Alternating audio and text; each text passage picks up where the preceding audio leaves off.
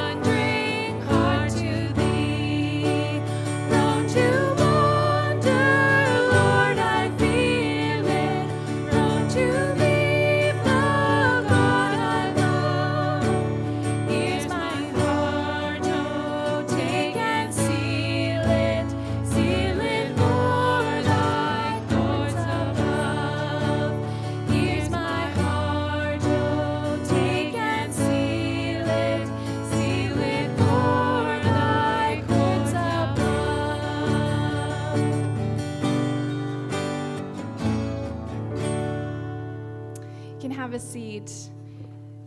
So great to hear a big group of people singing together.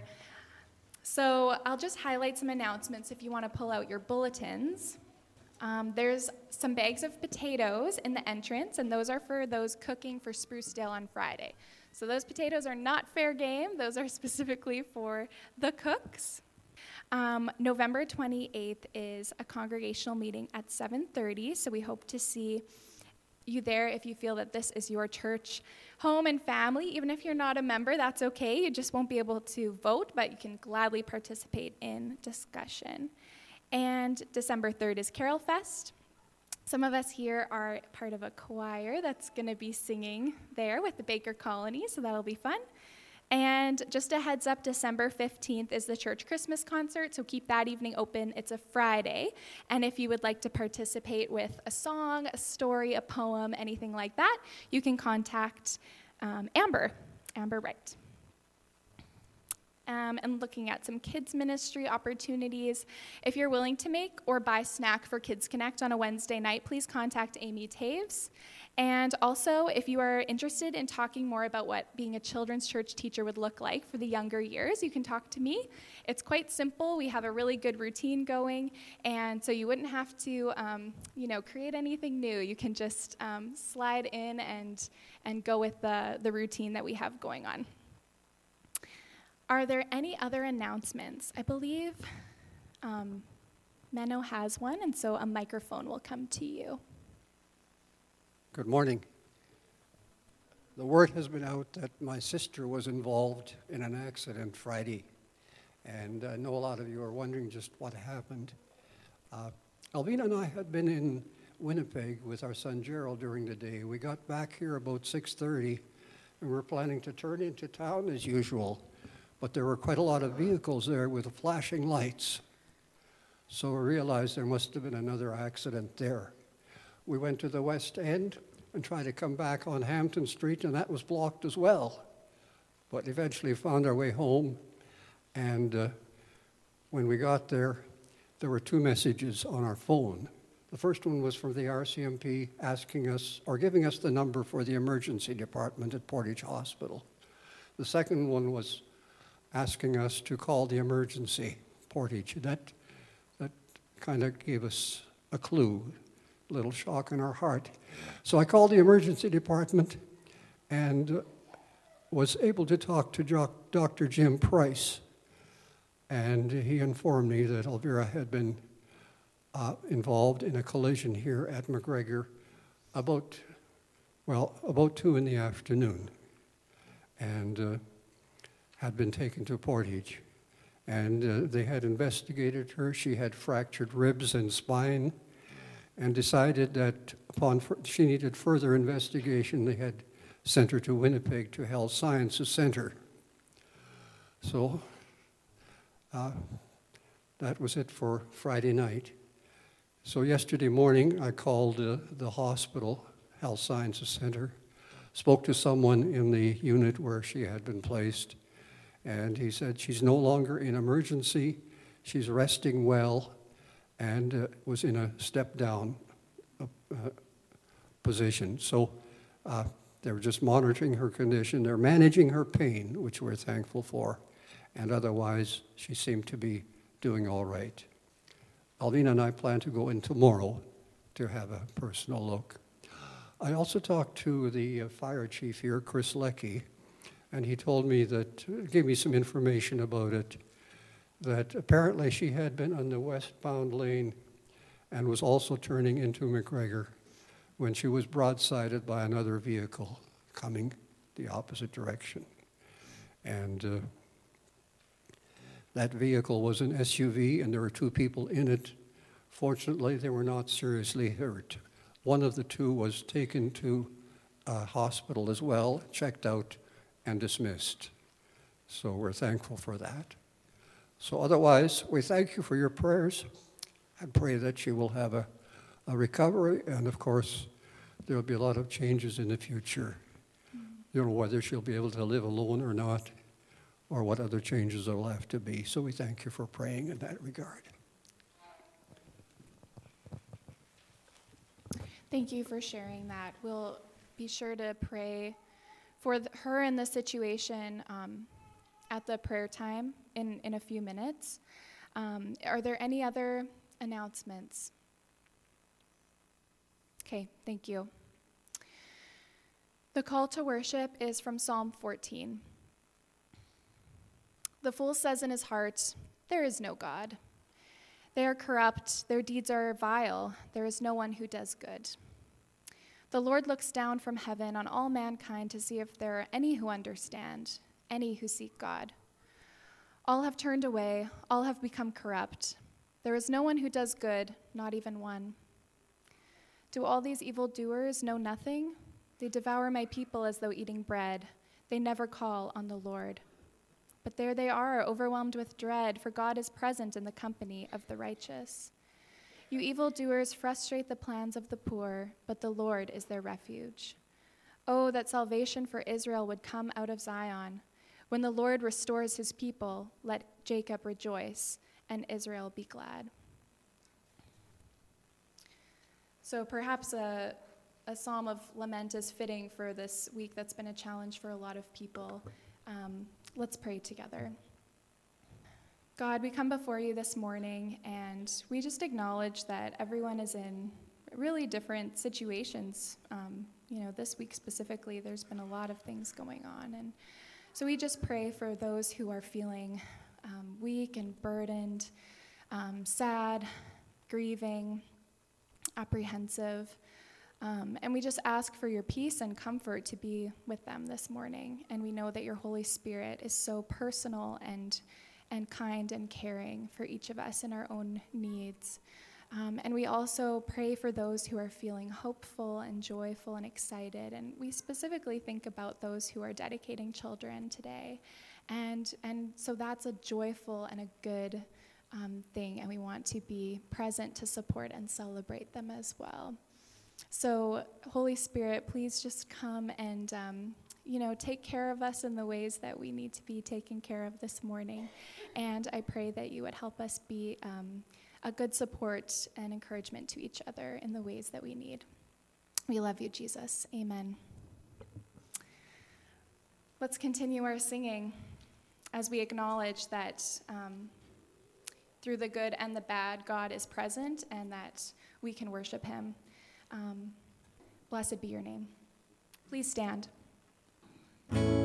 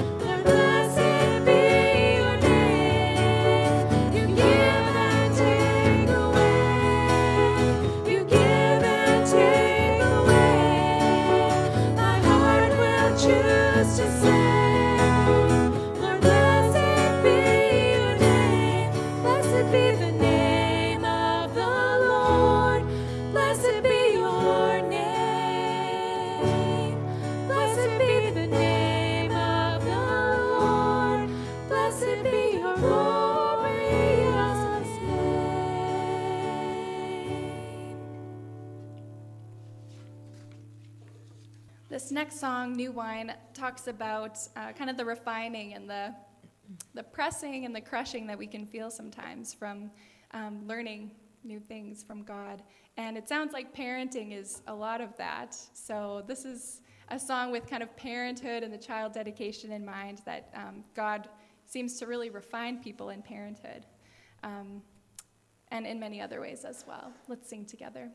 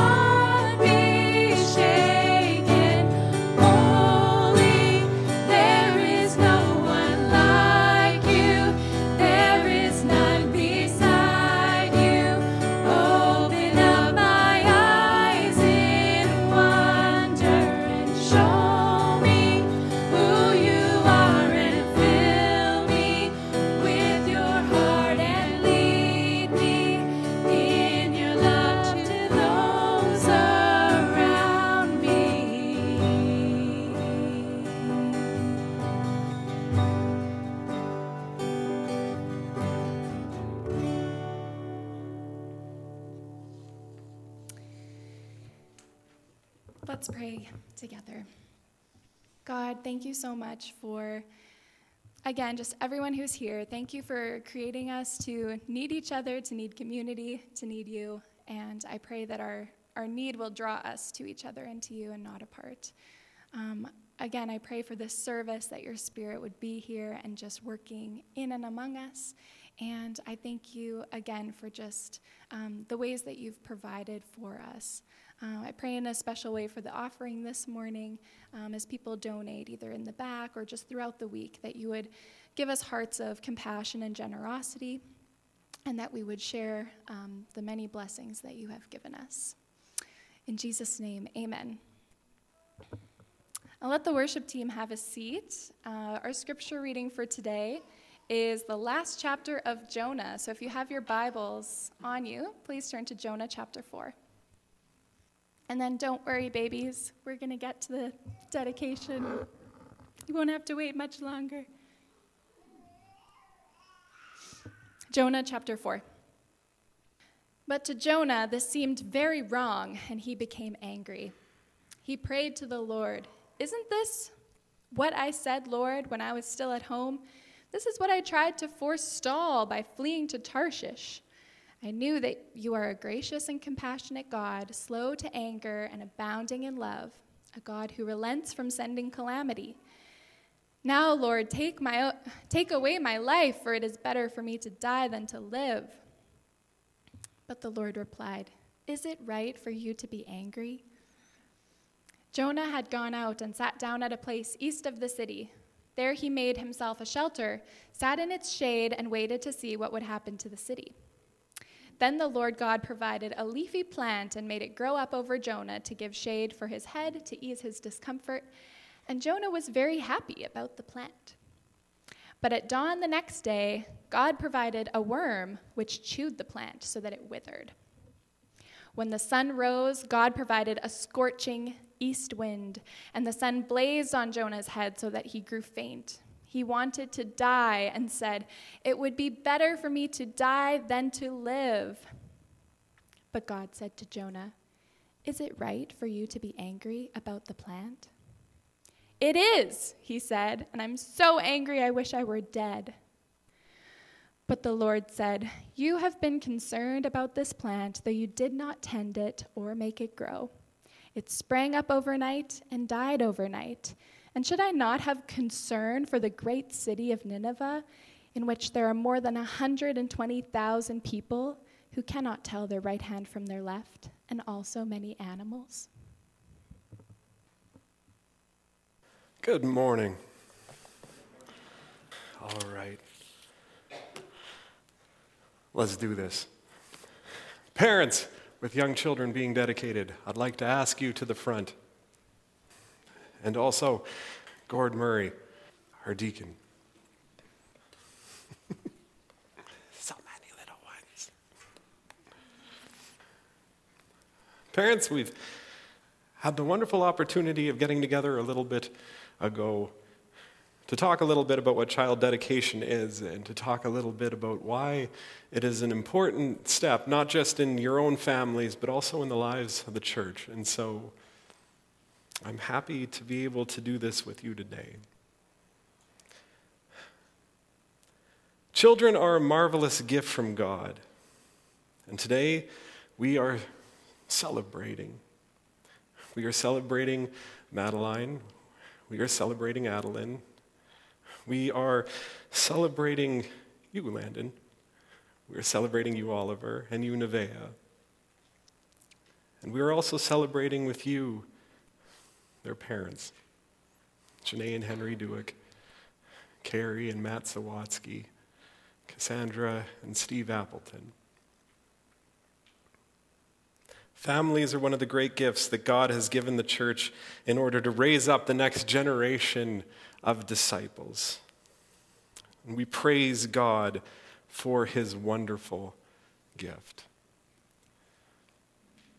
Today we are dedicating our children, the children of the church, back to the Lord from whom they came Hannah offering Samuel in the temple has often been seen as the biblical example of this kind of commitment. We pray that our children will grow up to embrace their privileged life as children of God. We pray that one day they will take this for themselves and receive a baptism in Christ and serve the Lord for the glory of the kingdom of God. There is work to be done in raising these children. You, the parents, and very much so, we, the church. Family, we will do this together. Together, we will bring these children to God as the Spirit empowers us to love and to teach. We will teach these children the Bible. We will teach these children to worship and to pray. We will teach these children right from wrong. We will teach these children to be a witness in this world. The daily work of this will be yours as parents. We, your church, will pray for you. We will support you and provide teaching, friendship, and support to your children as well. So let us dedicate ourselves and our children to the Lord. And so, first, you, the congregation, our Lord sends us to go and make disciples of all nations, baptizing them in the name of the Father, the Son, and the Holy Spirit, teaching them to obey everything that He has commanded. And so I ask you, visitors included, do we take these children? Do we take Madeline, Adeline, Landon, Oliver, and Nevaeh as Christ's disciples in our midst? And will we teach them everything that Christ taught us? Loving, guiding, and challenging them so that when they are ready, we can baptize them and send them to the nations as a witness of the good news. If so, I ask you to answer if God will help us, we do. We do. Now, parents, you will do much of the church's work in raising these children. I dare say the lion's share. Will you love them? Will you care for them? And will you teach them to pray?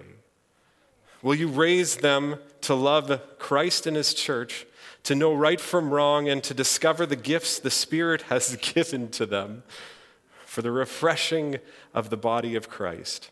And when they are ready, will you offer them back to the church, knowing that when they have submitted to baptism, the Spirit will send them wherever God desires? If so, answer, if God helps us, we will. There we are. Now I would like to ask our deacon, Gord Murray, to pray for each of the families. Join me in prayer. God, we just want to thank you so much for uh, Henry and Janae. We want to thank you that you brought them together. We want to thank you for their marriage, for their home. Uh, and God, we want to thank you that you have blessed them with children. And as they seek to raise their kids for you, God, we just want to ask that you would encourage and strengthen them, give them wisdom and discernment.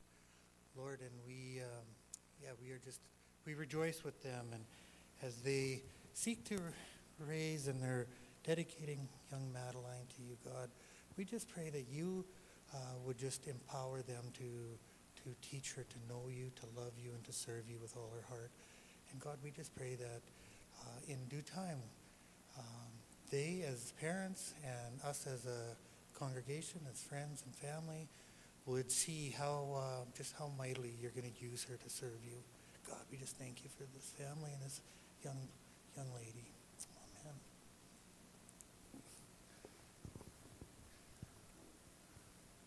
Lord, we are blessed uh, along with Matt and Carrie. It is so uh, so exciting to see their family. And uh, we just ask God that you would continue to encourage and strengthen their their marriage. We pray that you would continue to bless their home and their family.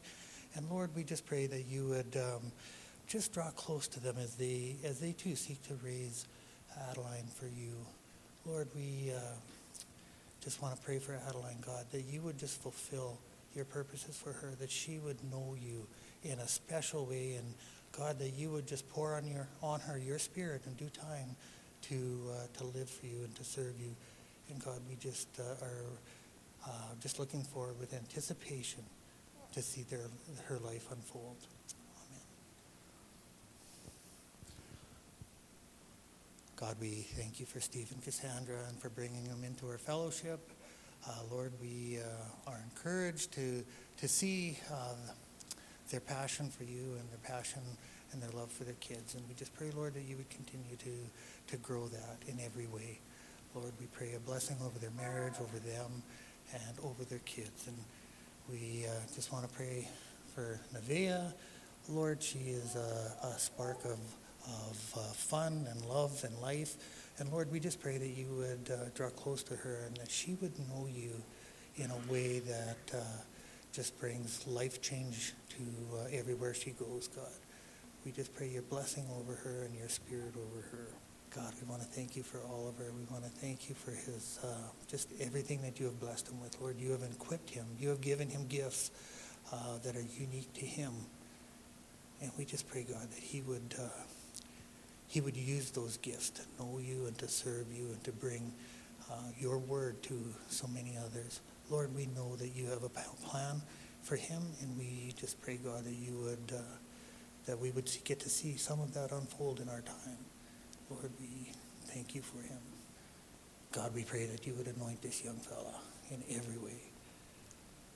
It is fun to, to uh, start to get to know these guys.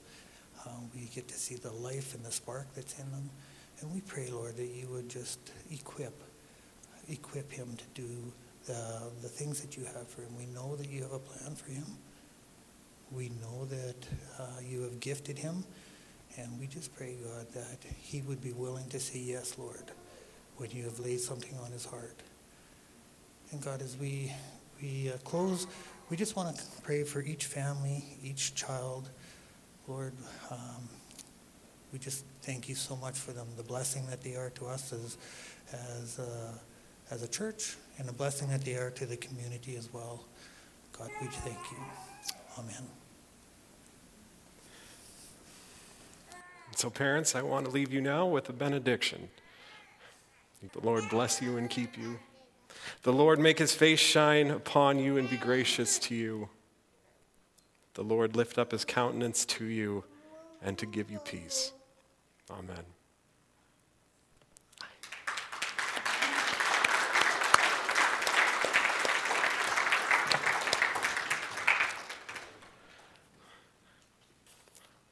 Well,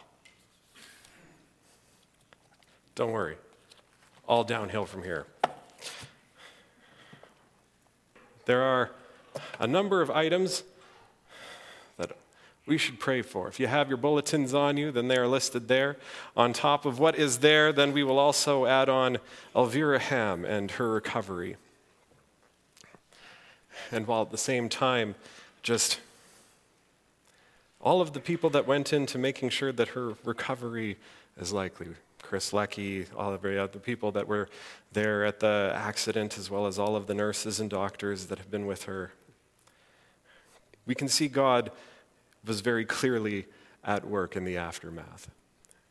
And so, please bow with me in a word of prayer.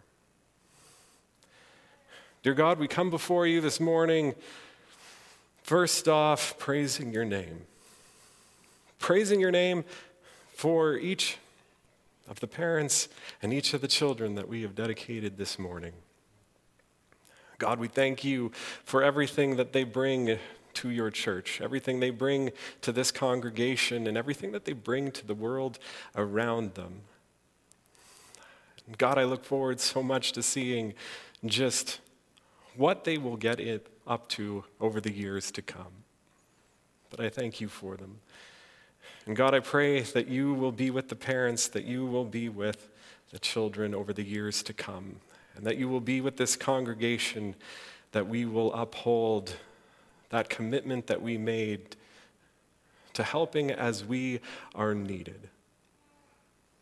Sometimes that is a difficult navigating act. Sometimes it is simple joy. Sometimes they're hard to put words to it, but God, we pray that you will be with us over the years to come. God, we also, while we are praying this prayer of thanking you and praising you, Elvira comes to our mind. Lord, we pray for her while she is in hospital recovering. We pray that it will be a swift recovery. But at the same time, looking at that intersection and thinking about what happened, it could have been so much worse. And so we thank you so much for the protection of her as well as the other car and the other accident as well. God, we thank you so much for how you were at work. We also want to thank you for the volunteer fire department, Chris Leckie, and everybody else that was at that accident. God, we thank you for the often dangerous work that they do. God, we pray that we never let it slip our eyes just how important it is. We thank you for the work that they are doing. We thank you for the nurses and the doctors that have been treating Elvira so far. God, we pray a blessing on the work that they do. We pray that in everything that we do when we come across them, that they will know that they are appreciated. Lord, we thank you for them. And again, we say, thank you. And God, we also want to pray for the EMC today. This coming weekend is Congre- Conference Council as well as ministerial. There is wisdom that will be needed at those two meetings. And so, God, we pray that you are there. God, you pray that you guide the conversations that are had, the decisions that are made, that you are front and center. Lord, we also pray that as happens time after time and year after year, these conferences and ministerial brings us all together as a conference and shows us the way that we are to go over the years to come. So, God, we bring the EMC conference before you this morning. And finally, we also want to bring Tammy before you as her mother was put into the Verdon Care Home this past week. That was an emotionally draining day. And so, God, we pray, be with her over the weeks to come. God, we pray, be with the whole family over the weeks to come. God, we pray that those a thousand things that all have to happen to settle into a new time in life happen and that you are seen every step of the way. Bring comfort during the nights when comfort is needed. Bring joy during the days when joy is needed. And bring your blessings, O Lord, all of the times in between. Lord, all of these things we bring before you and we place them at your feet. Amen. All right. Children's Church. Children, if you are between the ages of 7 to 12, then out you go, as well as 3 and above. We have a children's church for younger kids as well. Uh, the teachers are back there, and they will bring you to where you need to go. All right. Jonah. As you heard earlier, then we are in our last week with the book of Jonah. And so far, we have learned that it is one of my favorites because it is an absolutely wonderful book. We've learned that far from it being a book that is just aimed at children, as we often might think that it is, it's a book that is more to say to us adults than we otherwise might think. The story so far we learn that this is a book that is aimed very particular at a a type of looking at the world, a type of looking at the world that sees ourselves as the pinnacle of all that God is doing in this world, that sees ourselves as the whole purpose of everything that God is doing in this world. And it does this in a very particular way by putting us into the footsteps of a man named Jonah, a prophet of God. We are to see ourselves in him, and that is to be understood as no compliment whatsoever. Because right from the beginning, God tells Jonah, I want you to go to these people that you cannot stand. And I want you to tell them a message that if they do not come to me, then, oh, then, then wrath is coming their way. And Jonah decides, instead of that, I have a better idea. I am going to take off this direction. And that is what he does. And he runs away, and he runs away, and he runs away, and he runs down, down, down, and down. And he runs so far and so fast from God that, wouldn't you know, he decides that he would rather jump into the frigid waters themselves and throw himself to death's sake rather than listen to God. I hope that it came across as we've gone through this book that Jonah acts rather childishly to, to put not too fine a part on it. Jonah is petulant. Jonah is just throwing a tantrum for four chapters, more or less. But God, seeing that this is where Jonah is, seeing this is how Jonah is acting, acts like a loving parent, a loving father. You've thrown yourself into the waters because you were so distraught. Well, none of that. I'm going to send a fish to come and swallow you up. Then, three days, three nights in the belly of that fish, then what happens? Jonah comes to the realization that maybe, just maybe, he was acting a little bit, is there a word for that? Ridiculous. A little ridiculous. To which he repents, to which he says, God, I thank you so much for the salvation that you offer. I thank you so much that we can just turn back to you because you are there. And that following idols in our lives, those things that lead us away from you, they will cause our destruction, but we can always turn back. And that he does because the fish spits him out, to which then he goes to that place that he didn't want to go. He goes to the city of Nineveh, a city so big and in Jonah's mind so terrible that it gets described as this all encompassing mass. Three days to walk across it. But Jonah goes, and Jonah does exactly what it is that God tells him. I'll grant it, he really does not do his college best. That is putting it in no fine terms. He walks around being like, oh, repent. Repent and come to. When you get it, you get the feeling that he is really not trying his best. But that doesn't change the fact that God takes that and an entire nation repents as a result. And that brings us to our passage today. At the end of the last one, God hears the repentance of the Assyrians, of those sworn enemies of Jonah, and he grants mercy. He sees the repentance of them, that they have turned to him and that is good.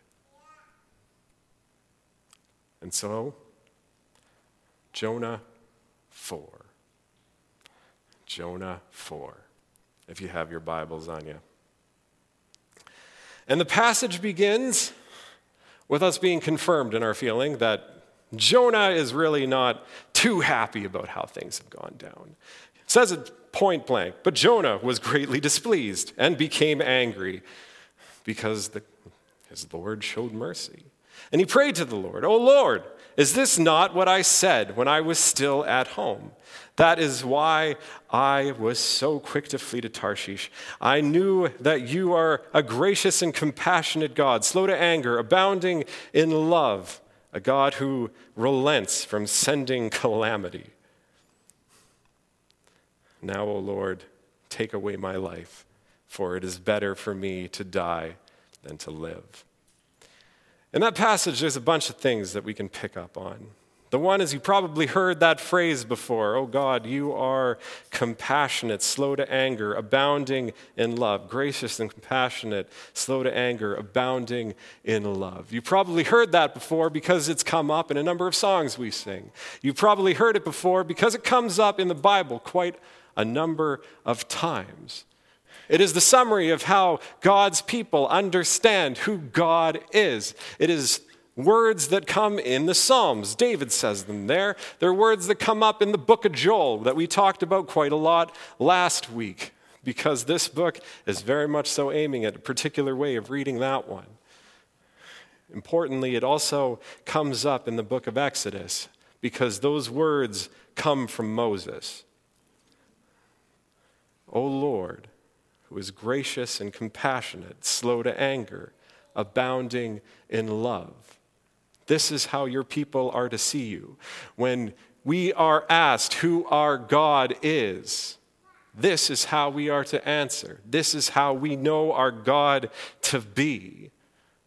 And that is how Jonah describes the Lord, and he is none too happy at the fact that that is who God is.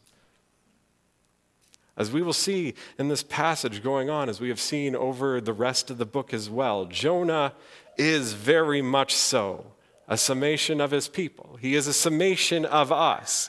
He is how we are to look at this book and understand ourselves to be. We are happy that this is who our God is somebody who is compassionate, who is gracious, slow to anger, abounding in love, but boy, oh boy, do we ever get rather fed up at times that he is like that with people that we don't like.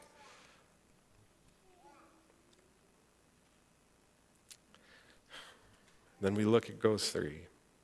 Now, O Lord, take my life away, for it is better for me to die than to live. We've seen so far also in the book how Jonah has this tendency to act rather childish and then we can really see it right there. He overreacts. When you read that, the picture I get in my head who's seen Gone with the Wind? Scarlett O'Hara, just kind of fainting over even the least convenience. The, oh, that's how Jonah reads here. He is the epitome of throwing a tantrum because he didn't get his way. And that has a major thing about how we are to read this book as it goes on. Because then we see God immediately afterwards, immediately after Jonah says this. And how does he reply? Do you have any right to be angry? You can almost hear him exhale as he says that. Jonah, do you have any right to be angry like this? So Jonah went out, and he sat down at a place east of the city, and there he made himself a shelter, or booth, depending upon which Bible translation you have. And he set up his shade, and he waited to see what would happen to the city. Now, think about what is happening right there. Think about what it is that Jonah is declaring very loud right there.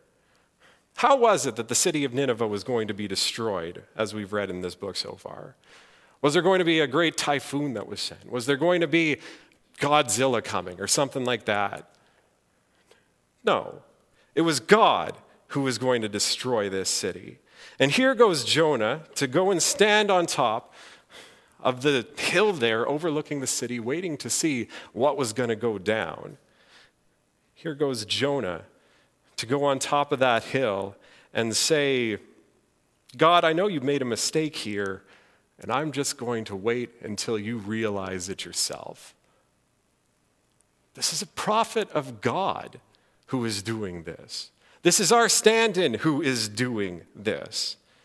Our stand in who is looking at God and saying, On this one, you've got it wrong. These people are evil. And so God, once again, just kind of, uh, I guess, an object lesson in horticulture is what you need. Because the Lord sends a vine, and makes it grow up over Jonah to give him shade at the dawn of the next day. Oh. Grows up tall, depending upon the Bible that you have. It's probably saying it's a castor plant or something like that. Those big leaves, just like this, they're actually going to block off the sun for the most part. And for the first time in the entire book, we are told that he is happy because this has happened. He is happy because this plant is here. I guess he's not picking up on the rather subtle, well, you're going to be waiting a while. But he is happy to have that shade. And so he goes to sleep. And then the next day, the Lord provides a worm, it said. Notice it says provides there. That's the word that gets used for the Lord provides blessings. That's what gets provided. It is a blessing that the Lord sends this worm to eat this plant that you are so happy about. And then after it does that, sends that east wind. And the word Lord provides that as well, this blessing of the east wind. Even though it makes you miserable, you are going to learn this lesson that you should have learned a long time ago. And Jonah just kind of lies over, and again, he wants to die. He says that it is better that I should die than to live. And again, Scarlett O'Hara, just, huh. But God then again says to Jonah, Do you have the right to be angry about that vine? I do, Jonah says. I do. I am angry enough to die. That's all the justification that I need. I'm throwing a tantrum, so I am right. But then the Lord says the thing that this book is really all about. You were so concerned for this plant, Jonah. Did you have a hand in creating it? Did you have a hand in growing it? No. I did that. And yet you loved this plant even though you did nothing for it. But Those people down in the city there, all 120,000 of them, I did make them. I do love them. So if you can be so concerned with this plant, at the absolute least, don't you think I should be just as concerned with all of those people as well? And with that, the book just comes to an end. And us who see ourselves in Jonah are left to ruminate on the fact that we are this. We are the ones that are so often concerned that people get their just desserts, so often concerned that our enemies get what's coming to them, that we do not see why it is that God should show compassion of any sort.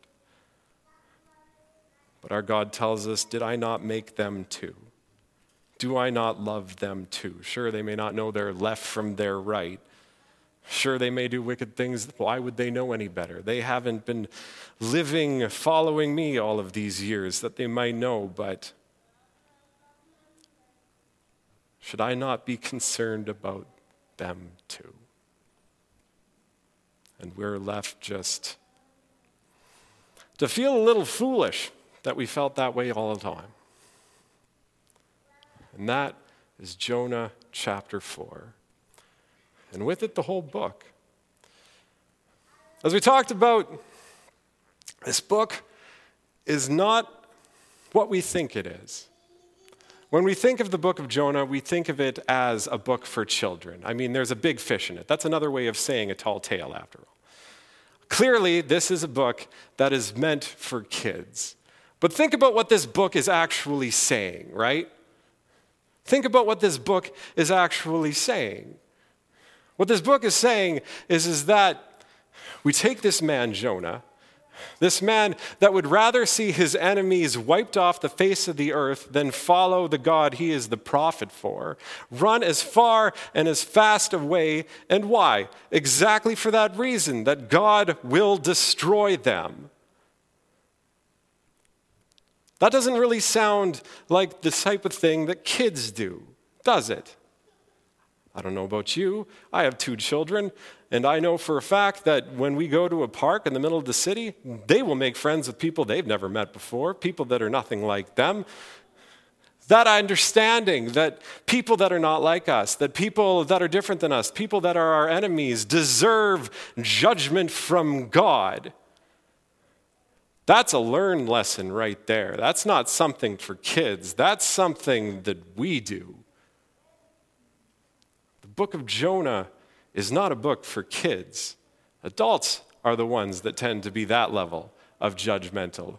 Adults are the ones that tend to write others off because they're not like us. Adults are the ones that tend to be the ones that decide that if we dislike someone for legitimate reasons or not, best that God damns them than I have anything to do with them at all. The book of Jonah is not a book that is aimed at kids, it's a book aimed at us, adults who should know better, yet lo and behold, we are throwing tantrums as if we are children. And to us, it reminds us something rather straightforward, rather simple. It is not our job to pass out judgment. It is not our job to write off others. It is not our job to tell the world that people who are not like us, that people who are not us, people that are not in our group, even people we dislike, it is not our job to say that they are worthless. Jonah absolutely tries every step of the way. And also, every step of the way, God follows him, gently goading him to the right way of thinking about things. I made them too. I love them too.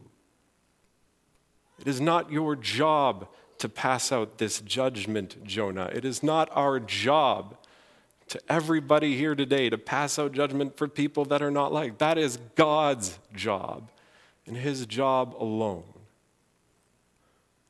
Instead, we are called to do what Jonah has been called to do all throughout this book to go out and through our words and our actions show other people that God loves them too.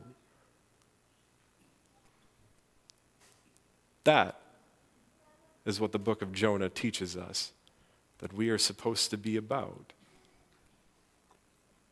And that is a message that is sometimes painfully hard to learn.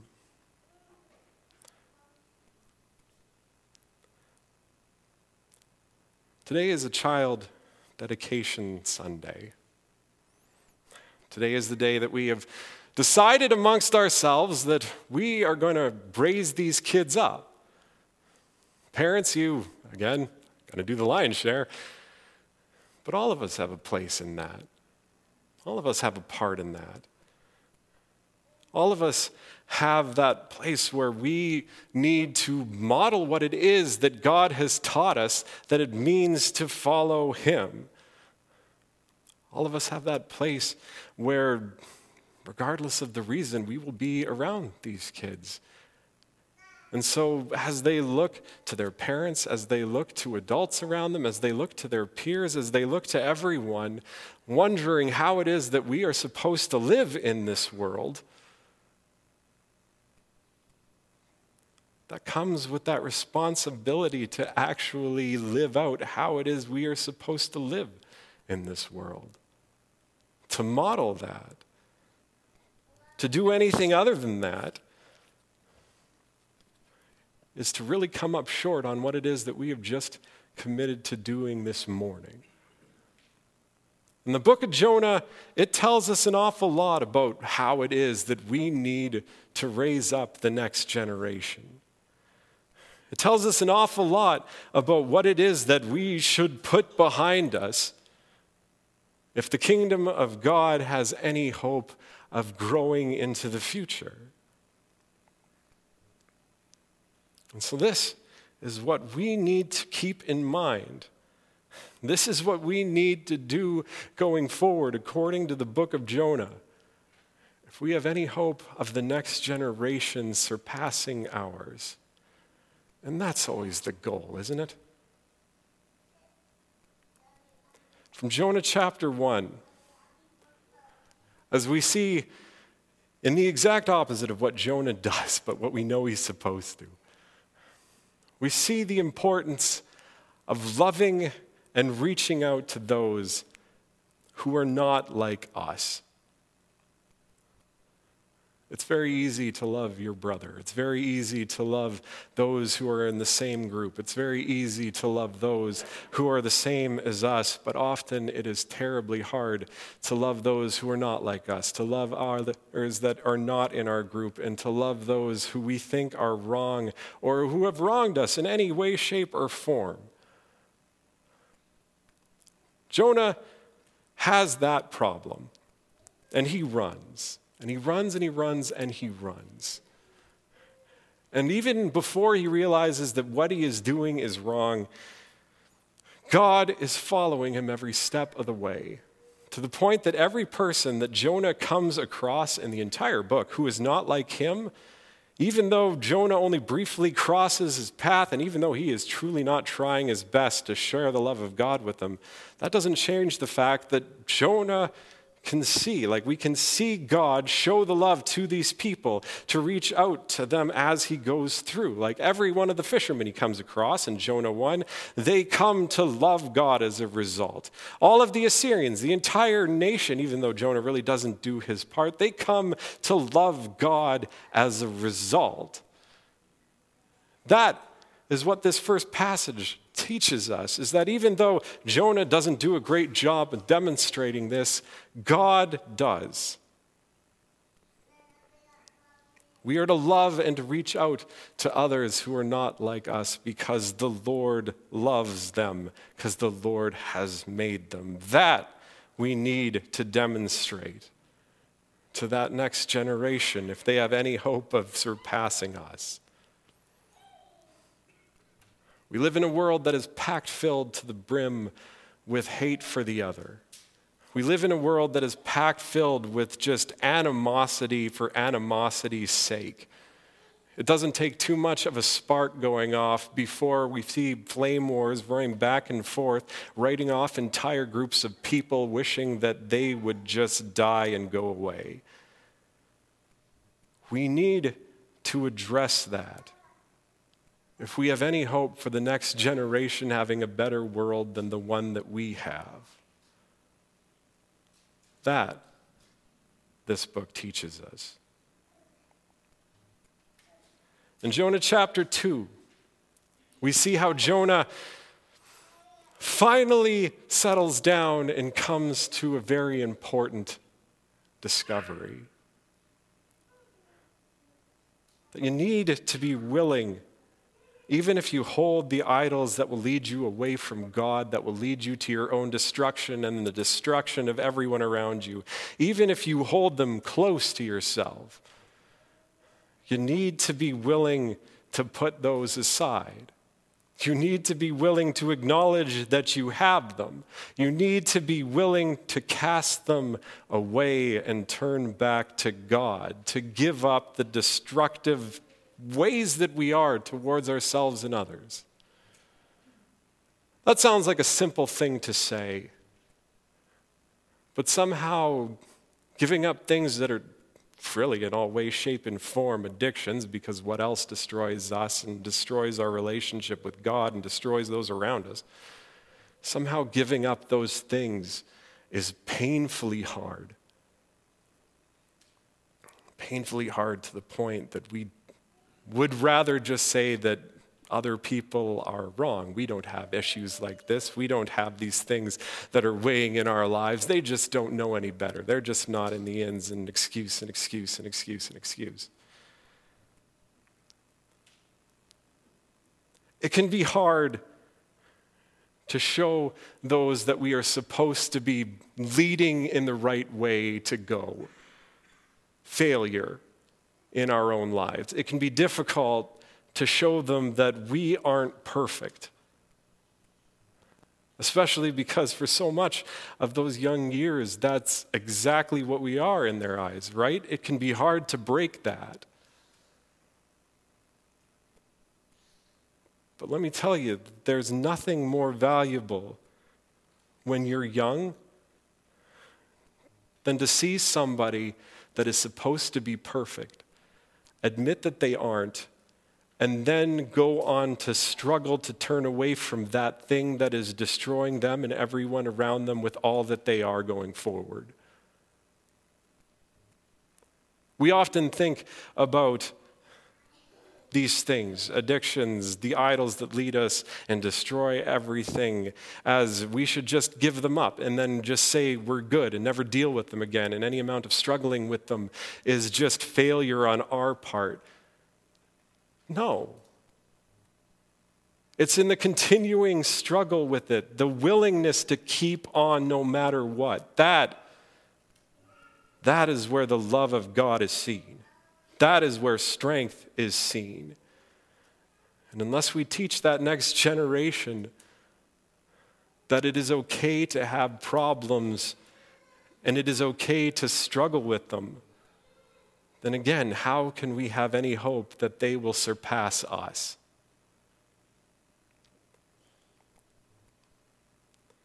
From Jonah 3, as we see Jonah go to the one place in the entire world that he thinks of as hell on earth, and then really not even do his best job, and yet the entire nation comes to God because God is at work. We learn an important thing too. When we look out in the world today, there is this temptation in us to look at it and say it is bad, to look at it and say that it is nothing but sin and destruction and worthlessness, and to write it off. Did God not make it too? Does God not love it too? Did God not send us to go out there and reach out as well. Things may look bad right now. They have looked bad in the past. Yet God has been there all along. And they have gotten better. And they will again. We are called by God to reach out. We are called by God to look at the things that are painful and to realize that with His help, they can be made better. All too often, we tend to fall into that doomer kind of trap, right? Where we figure that why bother? It's all going to burn anyway. If we want any hope of the next generation surpassing us, we have to teach them that it's worthwhile to work to make things better. It's worthwhile that even when things are hard, to reach out and do what they can in order to make things into the place where they can see that God is at work. God will help do this. But unless we reach out ourselves and do everything we can, why would we expect those that come after us to think that there is any hope themselves? And finally, from the last chapter, we see that God is a wonderful father, a wonderful parent. Even when we are off throwing tantrums about this, that, or the other thing, He's following Jonah every step of the way. And even when Jonah throws tantrums, that you truly expect that there is going to be a smiting on the way. No. Just kind of, have you any right to be angry? There is a gentle response. In this world, it is all too often to think that there is no one in our corner. While, as parents in the church, we are going to do everything we can to be in the corner of the kids that we have now pledged to raise up. We've all been kids ourselves. We all know that there is times when you will feel that you are there alone and there is no one with you. This is something that is modeled as well that God is with us. He is always with us. He is gracious, compassionate, slow to anger, rich in love. And as we can tell from this horticultural experiment, cares deeply that we learn to live well as also. That takes modeling. That takes living in the realization that God is there with us. That takes us deciding from here on today that we will put God first and foremost in our lives as we raise those who come after us today.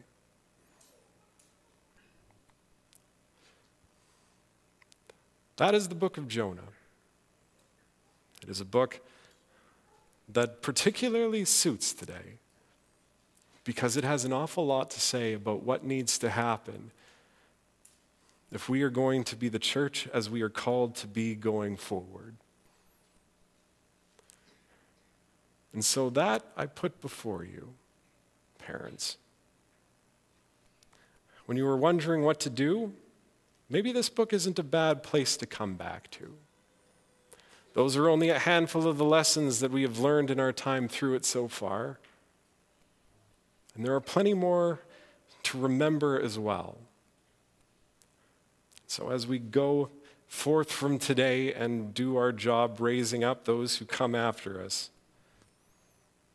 let's never forget that our Lord is there, that He made this world, and that our job isn't to judge it, but to show that love with everything we are. Amen. Please stand as we sing our closing song. It's a song of reflection on the goodness of God and also a nod to Psalm 23 that um, surely His goodness and mercy will follow us all the days of our life and sometimes literally follow, like, like with Jonah. Let's sing together.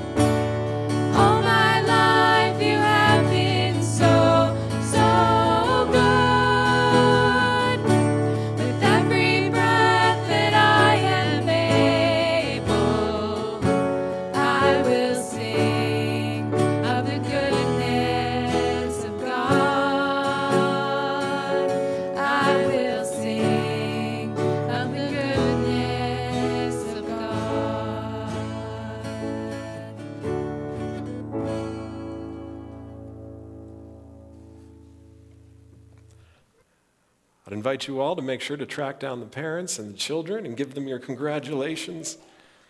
But today, for the benediction, we turn to the book of Philemon.